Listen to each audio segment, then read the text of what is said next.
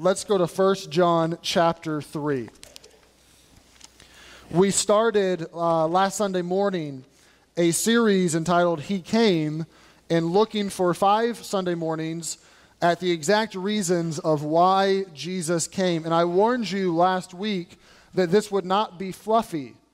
It's not going to be this season you hear, you know, joy, peace, things like that. And certainly that's part of the reason why Jesus came, but when you look at it biblically, it is it is deep, it is rich, it is powerful when you look at the Bible reasons why Jesus came, and I think it's good for us to consider. Last week we looked at Luke 4 at a religious crowd who just misunderstood the reason why Jesus came and he set them straight as to why he was coming, and primarily that was gospel centered.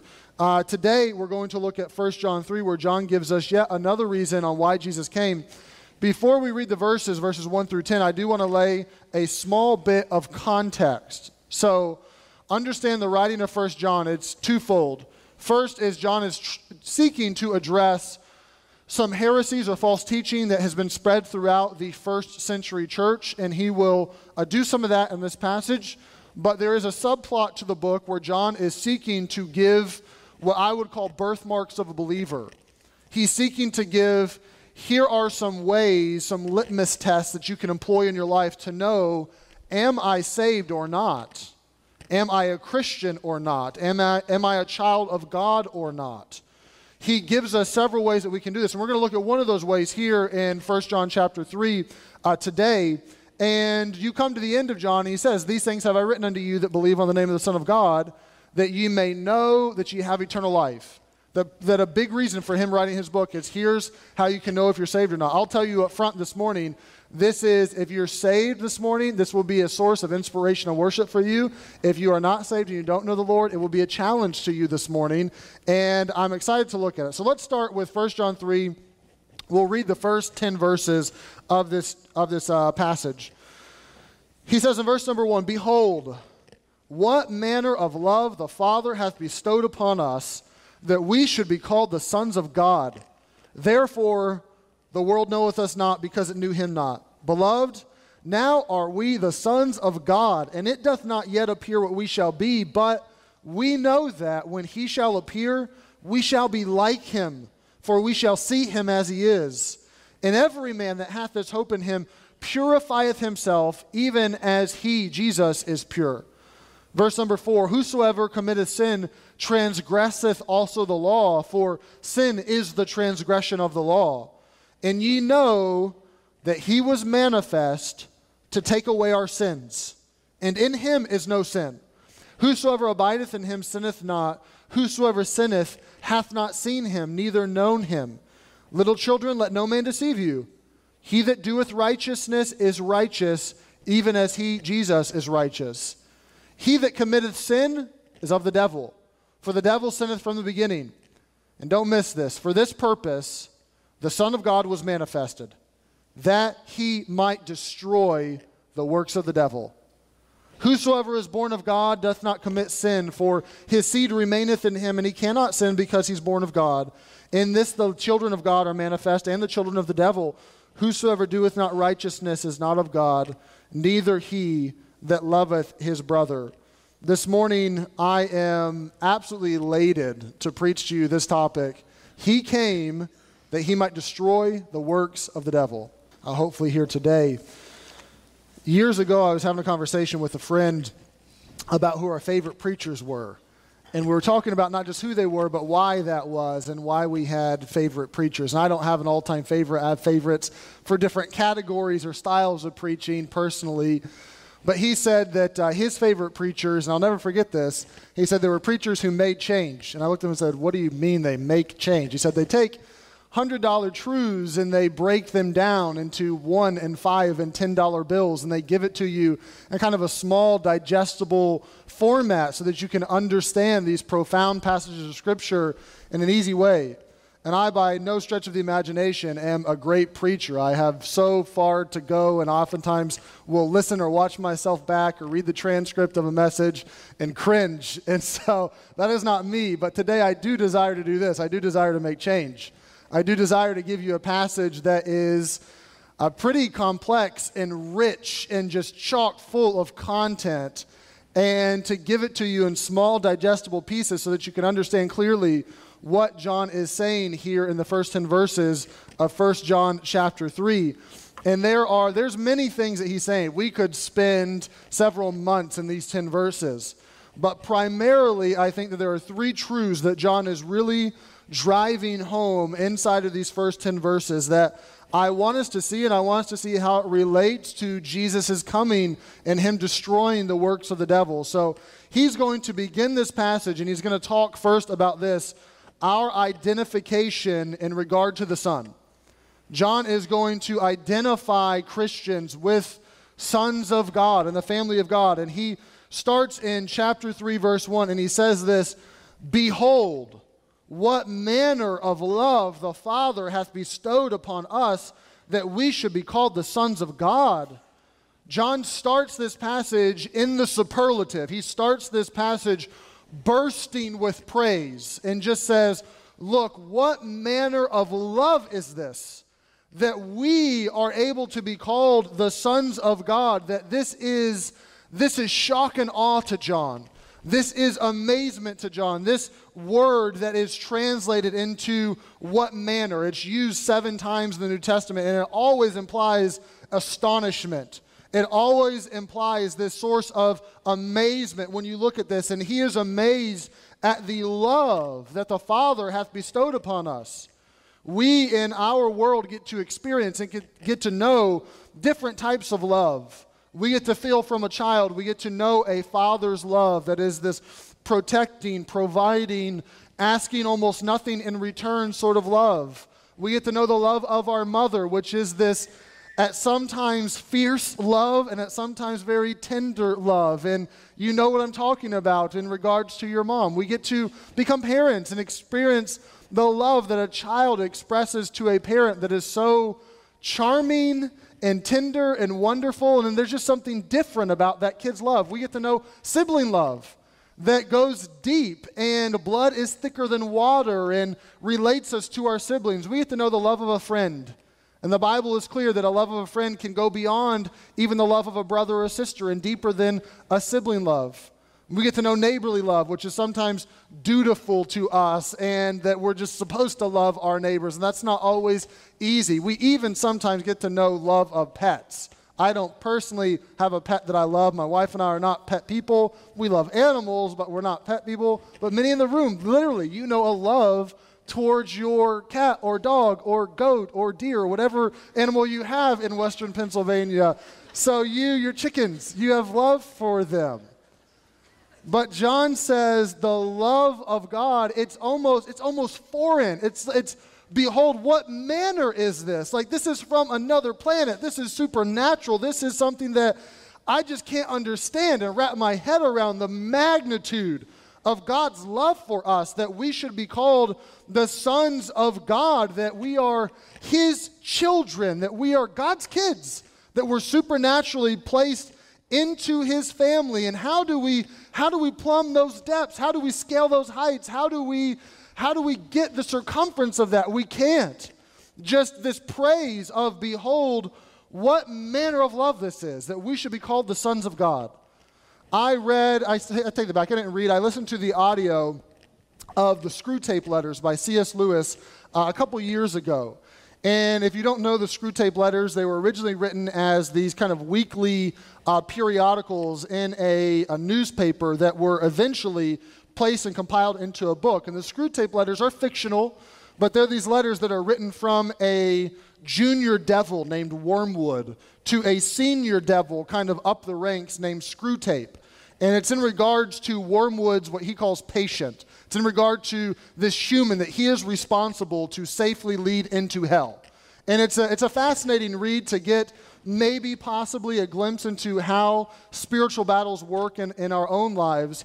But there's a portion in the book where Screwtape writes to Wormwood and he kind of lets the cat out of the bag and he tells Wormwood, this is not going to be easy. And specifically, this is not going to be easy because the enemy, and the enemy is his term for God, the enemy has a love for humans. And I'll, I'll quote what Screwtape writes to Wormwood in this book. He says that God, the enemy, has a curious fantasy of making all these little disgusting human vermin into sons.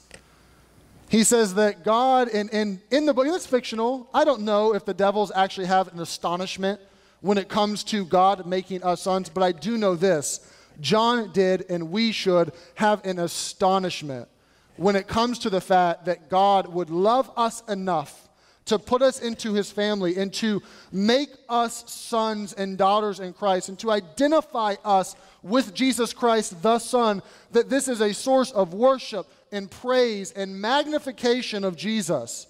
And John says in the, in the latter part of that verse, Therefore the world knoweth us not because it knew him not. That we understand with our identity that Jesus said in John 15 very clearly the world is going to hate you and persecute you and be against you. And just know that because you're because you're part of the family you're part of the team that that is coming. John continues this thought in verse number 2 he says beloved now are we the sons of God. And it doth not yet appear what we shall be but we know that when he shall appear we shall be like him for we shall see him as he is. John says, Look, here it's clearly laid out. We are the sons of God, we're in the family. We know that in our world, there are really only three ways you can get into someone's family. You can get into family by life, where you're just born a son or a daughter of someone else. You can get into family by law, where you're legally adopted into the family, or you can get into the family by love, where you marry into the family. And in Jesus Christ and in the Father, we get to experience all three. By life, we're born by the Spirit into the family. By law, we are adopted, whereby we, we may cry, Abba, Father. And by love, we are the bridegroom of Christ, that we are the sons of God. And we marvel in that and we look at that. And, and John clearly says here, we don't know fully what all this means, but we do know this we know that when he shall appear, we shall be like him. The Bible says this in several different passages of Scripture. 1 Corinthians 13, the very end of it, is pretty profound, where it says, Now we see through a glass darkly, but then face to face, and we will be able to be known, even as He is known, one day, that there is coming a day where Jesus will be revealed, and we will get to be like Him. W. Alexander records that on the mission field, there were natives that they were translating this passage of Scripture into their language. And when they came to this verse and they began to write it in their own tongue and understand it, that they laid down their pens and cried, No, it's too much. Let us kiss his feet. That they understood what this verse was saying that, that one day we will get to experience likeness of Christ, that we will be like him. Now, some have tried to extrapolate this further than what the Bible says and say that we're going to be like little clones of Jesus and we'll all look exactly the same and have the same eye color and the same hair length and that sort of stuff, which is crazy. We don't know fully what this means, but we do know this. We know that it means, according to 1 Corinthians, that this corruptible will put on incorruption and this mortal will put on immortality. That what we long for, that we will no longer be corruptible, we will be holy, we will be righteous as Jesus is righteous, that sin will be removed from our life. We also know that death will be gone forever when we are made like Christ, when we get to experience our glorified bodies. Beyond that, we know that it doesn't mean that we're exactly like Christ in the sense that we don't become God. We don't become all powerful. We don't become all knowing as Jesus is, as God is, but we know that we will be like him. And this is a source of praise and this is a source of comfort for, for John to write and say that this is, this is a big deal. We're the sons of God and we have an identification with Jesus Christ, the Son of God, and we will be like him. And it leads him to verse number three. And it gives him this practical implication. Verse number three, and every man that hath this hope in him purifieth himself even as he, referring back to Jesus, even as Jesus is pure. John says, Look, this is not just a source of praise, there's a moral component to this. There's an ethical implication of this. That if we have this hope, and hope in the Bible is not a maybe, Hope is a rock ribbed assurance based on the promises of God. When we talk about Jesus and his second coming, that's the blessed hope. It's not the blessed maybe, it's the blessed assurance. It's that he is coming. And John says, if you have this hope in you, if you are a Christian, if you're a son of God, if you're in the family, then this should produce a moral component that we should purify ourselves, even as he is pure that we should become more and more like him, that we should be conformed into the image of Christ. And that's probably the most practical implication of this entire passage of scripture for us today is that if we are Christians, if we are in the family, we should be more and more like him, and we should grow, and we should become more pure, and we should seek to become more like Jesus in our lives. John says very clearly here that Jesus is pure. John said in chapter 2, verse 29, right before 3 1, John said, We know that he is righteous, that Jesus is righteous, Jesus is pure, and we should purify ourselves even as he is pure. John is going to take this, this beautiful thought, this glorious thought that we're the children of God and what this means for us, that we should be more like him.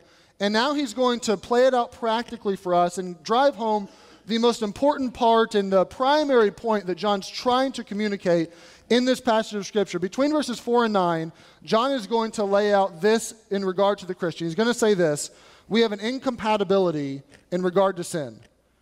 That yes, we have this identification in regard to the Son, but now there's this incompatibility in regard to a life of sin. And John is going to define sort of what this means. What does it mean to purify yourself even as he is pure? What does it mean that we should be like him? He's going to now unfold this for us. And he says in verse number four Whosoever committeth sin transgresseth also the law. For sin is, what is sin? The transgression of the law, the breaking of the law. John starts and says, Let me just be very clear that sin is breaking of the law, that this is a universal truth. There are no exceptions to this. That mark it down when you sin, you're not sinning accidentally. You're not just so happening, whoops, I just sinned and didn't mean to. It is you are rebelling against God. You are breaking the law. You are doing something that's clearly laid out, black and white, not a gray area, black and white. You should not be doing this, and you are. Sin is not amoral. Sin is not something that is vague. Sin is a transgression of the law. And the law is designed to declare us guilty. The law is designed to show us where we fall short. And we do a really, really good job as humans of wanting to excuse all that away, of wanting to ignore that, of wanting to justify our sin we do a great job of blame shifting and of pointing fingers and of not wanting to take responsibility and not putting the onus on ourselves that, yes, I just rebelled and I did that sin because I wanted to, and I'm a rebellious little creature. We do a great job of wanting to see that it's someone else's fault and it wasn't really or it was an accident. We are, modern psychology has provided us with this repertoire of mental gymnastics that we can perform to rid ourselves of the guilt of sin and put the blame on somebody else. And John says very clearly no, there's right and there's wrong. Sin is transgressing the law, it's breaking the law. It's clear. And John defines for us what this is. And then he says this based on that assumption. Verse number five, and ye know that he, Jesus, was manifested. Why? to take away our sins, and in him is no sin. Implicit to this writing is John's assumption that you know this. You know, you already know, Christian, you already know that Jesus died, that Jesus was manifest, that he came to take away these sins, to take away our transgressing of the law, that now sin and the law do not reign over us any longer, and they don't have power over us any longer. And part of the implication of Christ's coming is this effective removal of sins, that he is taking them out of the way. And John maintains all through this passage in chapter 229 that Jesus is righteous. Then he says that Jesus is pure. And now he's saying Jesus is sinless. That Jesus is righteous and pure and sinless. And he is laying this clearly out that Jesus came to take away those sins. And now he's going to move into what does this mean for us? What does this, what bearing does this have on our lives? And he's going to say clearly that a Christian's life is incompatible with a life of sin. Look in verse number six. Whosoever abideth in him sinneth not. Whosoever sinneth hath not seen him, neither known him. Now, John is going to make several statements like this. Between this and verse number nine, he's just going to say this statement every which way he can to make sure that he's abundantly clear in what he's saying. And let me be clear from the get go on what John is saying and not saying. John is not saying that a Christian or a child of God will never sin, period. That you will live a life of perfection and that you will never know sin. What John is saying is that a Christian will not live a life. It is impossible, it is incompatible for a Christian to live a life that is marked and characterized by sin, that living a life of habitual, unbroken chains and patterns of sin is incompatible with a Christian and is not possible. You say, well, how do you know that John is not saying that and he is saying that? This is why context in regards to the Bible is extremely important. You can take a lot of portions of Scripture and just rip them out and take one verse and make it say whatever you want to if you ignore the context. So here is why I'm not just making that up. Here is why John is saying that. I'm going to give you a contextual reason and also a relatively technical reason. So when you're looking at a context of Scripture, this is just good to know in general. When you want to build the context, you take your verse of Scripture and you start to with the verses that are closest to it. And then you spread your gaze a little further with the verses that are closest to that and then you go a little further. You don't build context on 1 John from Exodus right away. You start with context in 1 John with the verses that are in 1 John chapter 3. And then you look at the verses that are in all of 1 John. And then you look at maybe John's other writings, 2 John, 3 John, the Gospel of John. And then you would spread your gaze to the entire Bible. So contextually, let's understand what John says in chapter 3 as well as the book of 1 John because that will help us. So chapter 3 verse 3, we just talked about this. John says, Every man that hath this hope in him purifieth himself, even as he is pure. So you that know and have this rock ribbed assurance that you're the sons of God, you should be purifying yourself, indicating that there is this process that happens, that we're not just clearly perfect and done.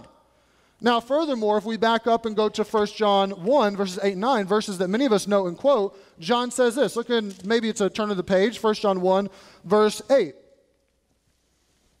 He says, if we say that we have no sin, we deceive ourselves and the truth is not in us. If we confess our sin, he's faithful and just to forgive us our sin and to cleanse us from all unrighteousness. So he says, look, there are these times where you're going to have to confess your sins. And praise God, He's faithful and He's just that He does cleanse us, that He does forgive us, that He does come back and help us and mend our broken hearts. He says in chapter 2, verse 1, He says a very similar statement My little children, these things write I unto you that ye sin not. So look, I'm writing to you so that you would be righteous, that you wouldn't sin. But then he says this, and if any man does sin, we have an advocate with the Father, Jesus Christ the righteous, and he is the propitiation for our sins, and not for ours only, but also for the sins of the world. That Jesus Christ, the Lamb that came to take away the sins of the world, that John is John's not schizophrenic. He's not writing in chapter 1, verses 8 and 9, chapter 2, verses 1 and 2, chapter 3, verses 3. Look, you may sin and you need to confess that sin. Try not to sin, but if you do, know that you have an advocate. Look, you need to purify yourself, and then just completely changing his mind and saying, Look, you'll never sin. That's not what John's saying. So contextually, we can know that when we look at the book of First John. A technical reason would be, I, I would just put it like this John's verb usage. The verb usage, and, and it's tougher to tell in the English than it is in the Greek, but John's verb here of sinning depicts this linear, progressive, continual sin. So, what John is saying in verse number 6 and 7, 8, and 9, what he is saying is that a Christian is incompatible with a life of habitual sin. A Christian's life will not, cannot, it's an impossibility to be characterized by unbroken patterns of sin that happen time and time and time again that we just we never seem to get out of nor do we want to get out of. If i could illustrate this in a clear modern way the nile river is the longest river uh, on earth. It's 4160 miles. The Nile River is not the only river that flows south to north. It would be the only river of consequence that flows south from north, but it's a bit of a rarity and that the river flows south to north. It does not flow uphill. We know that's impossible, but it does flow, directionally speaking, south to north. And we look at that and we're kind of in awe of that, and it's different, it's unique. But there are points in the river's course that if you look at the river flowing from south to north, that there are points where it will bend west and it will continue to bend west and it will actually, instead of flowing north, will begin to flow south. But shortly thereafter, if you follow the river, it will turn back and it will begin to flow north once again. And when you get the bird's eye view of the river, we say the Nile River flows south to north. Does that mean at every single point in the river it's always flowing north? No, not necessarily. But as a whole, the river is flowing south to north. What John is saying simply is that a Christian's life is going to flow south to north. You are going to be saved as a sinner, and Jesus came and died for those sins, and your life should be characterized by flowing towards Him by living a life that becomes more pure, by living a life that is more righteous. And there are moments where we bend west and we even start to bend south. And there are moments where we confess our sins and He is faithful and just to forgive us those. And then we turn back north. But a Christian's life is characterized by flowing towards the Son. It is characterized by living a life of righteousness. And John is crystal clear on this.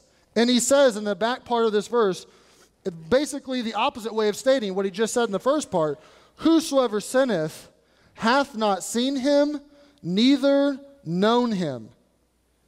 He is saying that if you live a life characterized by continual habitual sin, then know that you have not seen him or, and you have not known him. Know that you probably don't have, not probably, you just don't have salvation. You don't know the Son. You're not in the family. This is a birthmark of a believer that you should have this. You should have this desire. You should have this when you sin, that the Holy Spirit puts you back on course and wrestles your heart and convicts you that that is inside of the life of a Christian. He continues this thought in verse number seven and says this Little children, let no man deceive you. He that doeth righteousness is righteous, even as he is righteous. This sounds almost Aristotelian. There's a lot of righteous, righteousness, righteous inside of this verse. What John is saying is, says, look, don't let anyone deceive you. D- don't let anyone trick you when it comes to this. If you are righteous, if you are like literally in the righteousness of Christ, if you are saved, and Romans tells us that we possess the righteousness of Christ if we are saved, if you are righteous, you will live a life of righteousness just as Jesus was and is righteous.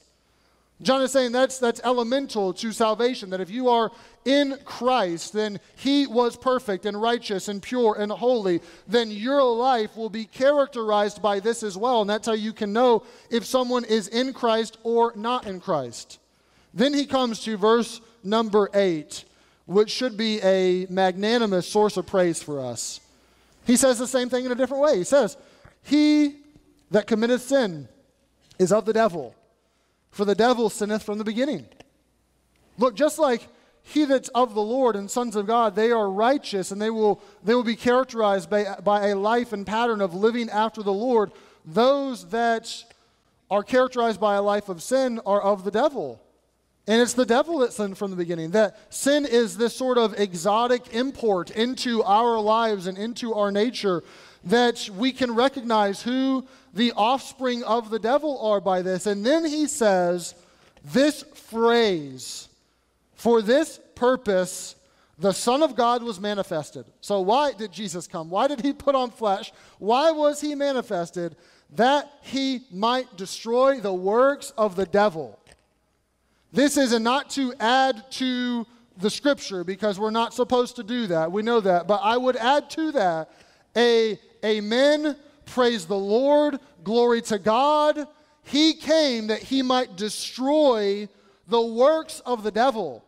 What we looked at last week when Jesus said in Luke chapter 4, This is why I'm come, that he was coming for gospel ministry, to give sight to the blind, to give uh, freedom to the captives, to set people at liberty, that this is what Jesus not just came to do, but he did it.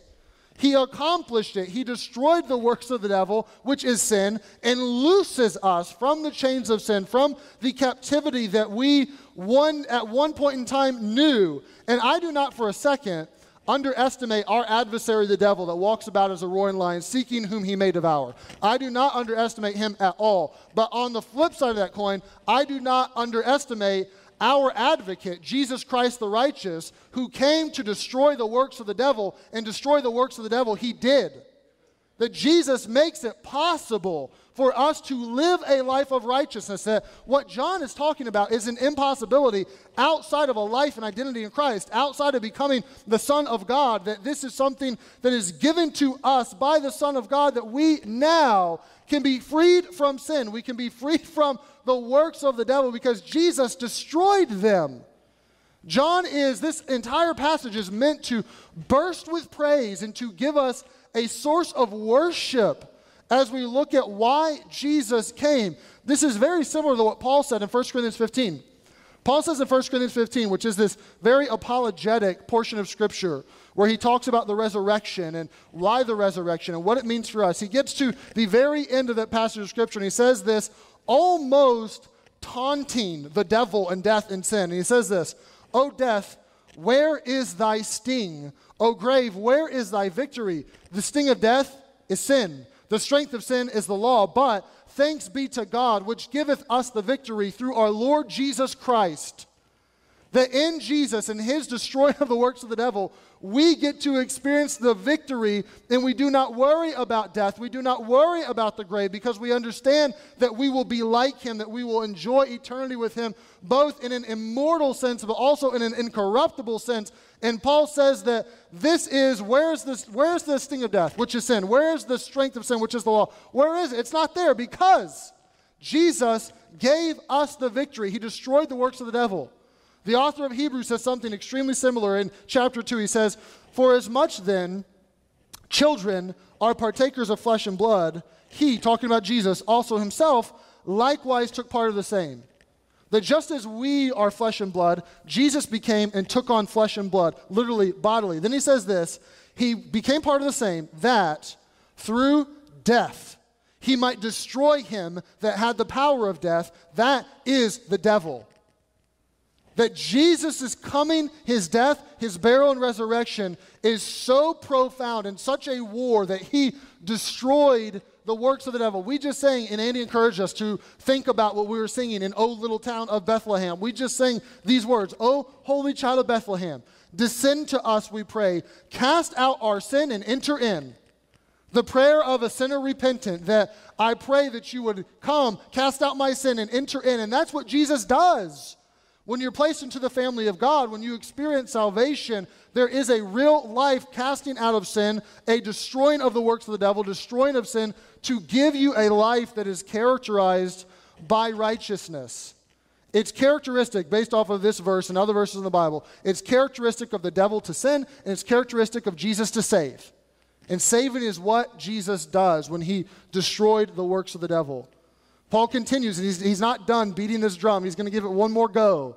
And he says in verse number 9 Whosoever is born of God doth not commit sin, for his seed remaineth in him, and he cannot sin, because he is born of God. Paul says essentially a restatement of what he has already said in verse number 6 that a believer cannot, literally cannot, impossibility, impractical, cannot continue in an unbroken pattern of sin, that it, uh, being born of God is characterized by a life of righteousness. And he is not suggesting that a Christian is free from sin altogether and that we never have those moments of sin. But he is saying clearly that our salvation should involve a radical change, moving us from darkness into light, giving us new desires in a new life. And the old man has passed away, the new man is here, that we have a desire and a heart based on the Holy Spirit of God and a birth in Him to experience righteousness and to live a life that's characterized by attempting to become pure, even as He also is pure. John is clearly giving us this birthmark of here is what a Christian is and is not. This is how you can know if you are saved or if, if you, and we shouldn't enter into judgmental mode, but there is a measure of knowing if someone else is saved based off these verses. That John is very clear that our, our Christianity is incompatible with a life of continual sin. And based off of this, John is going to give us information in regard to salvation. Verse number 10, he's going to bring this argument to a close and he's going to say that all this tells you and gives you a litmus test for who is a child of God and who is a child of the devil. He says in verse number 10, In this, the children of God are manifest. So not just Jesus was manifest to us, but in this, the children of God are manifest and the children of the devil. And the children of, or whosoever doeth not righteousness is not of God, neither he that loveth not his brother. John says, Look, it's not that complicated. Based off of this, you can know who's a child of God and who's not, who's a child of the devil and who is not.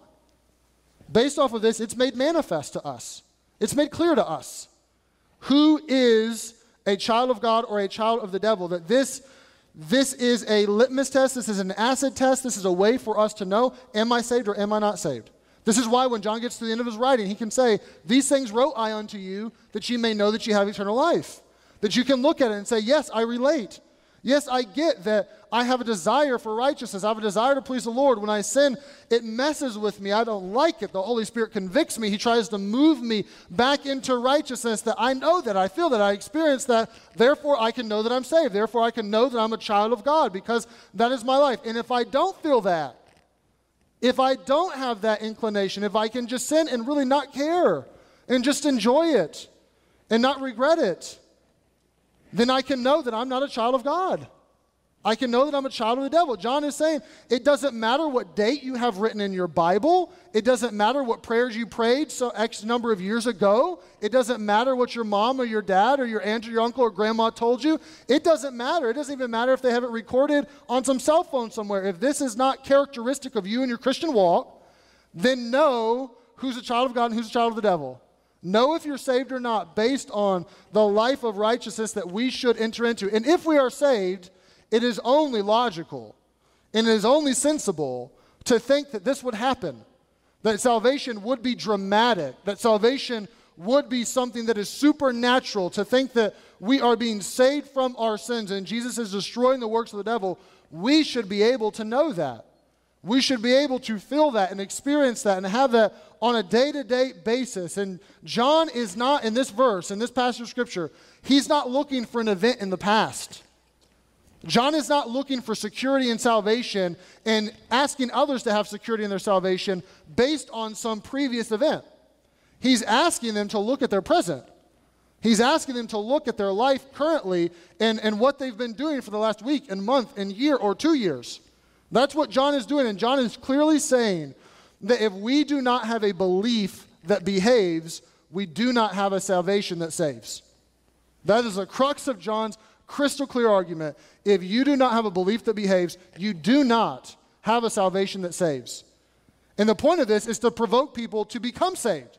Not just to live and throw your hands up and, and waffle and to say, oh, I can never be saved, but to actually become the sons of God, to experience Jesus destroying the works of the devil inside of your own life. And this is one of the acid tests that John gives for salvation.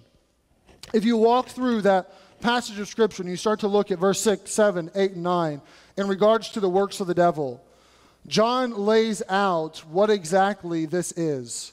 And John says in verses 6 and 7 that if you're sinning, you're continual in sin, or that if you are the child of the devil, then you have not seen God, that you're in spiritual blindness. He says in verse number 8 that if you uh, commit sin, you're of the devil. That you're, if you have this life of habitual, continual sin, if you are not saved, then you are in spiritual bondage. He furthermore says you are the devil's offspring. John says, and it's that precisely that Jesus came to destroy. Jesus came to give you spiritual sight. Jesus came to give us, to loose us from our spiritual bondage. Jesus came to move us from the family of the devil and adopt us into his family, adopt us. We're born again into the family, we're married into the family, that we experience that. That this is the reason Jesus came to destroy those works of the devil.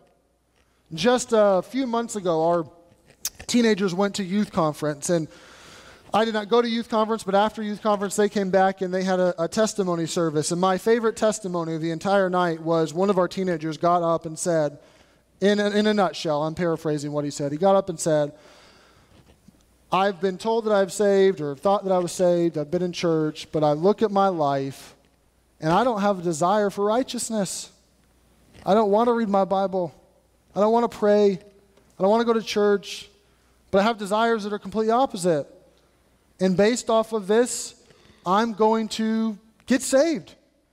And to that, I amen wholeheartedly. That's exactly what John says.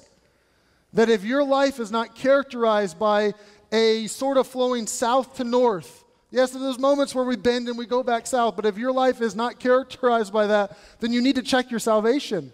You need to ask yourself the very real question Am I in the family of God? Am I a son of God? Because it only makes sense that if Jesus Christ, the Son of God, is righteous and pure, and we are to be like him, and we are also sons of God, and we identify with him, then our life would be characterized by the same.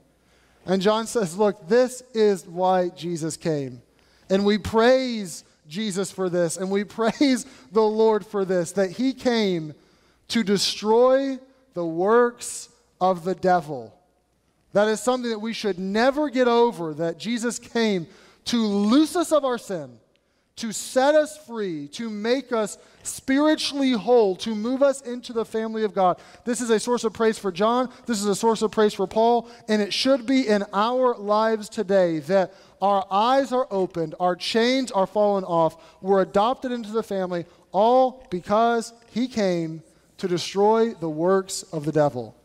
Father, I love you and praise you for this passage of Scripture that is so, so rich, but yet it's so simple. It's so simple when we look at your life and who you are and what you've done for us and the awe that it should inspire and what it should produce in our lives as believers. Jesus.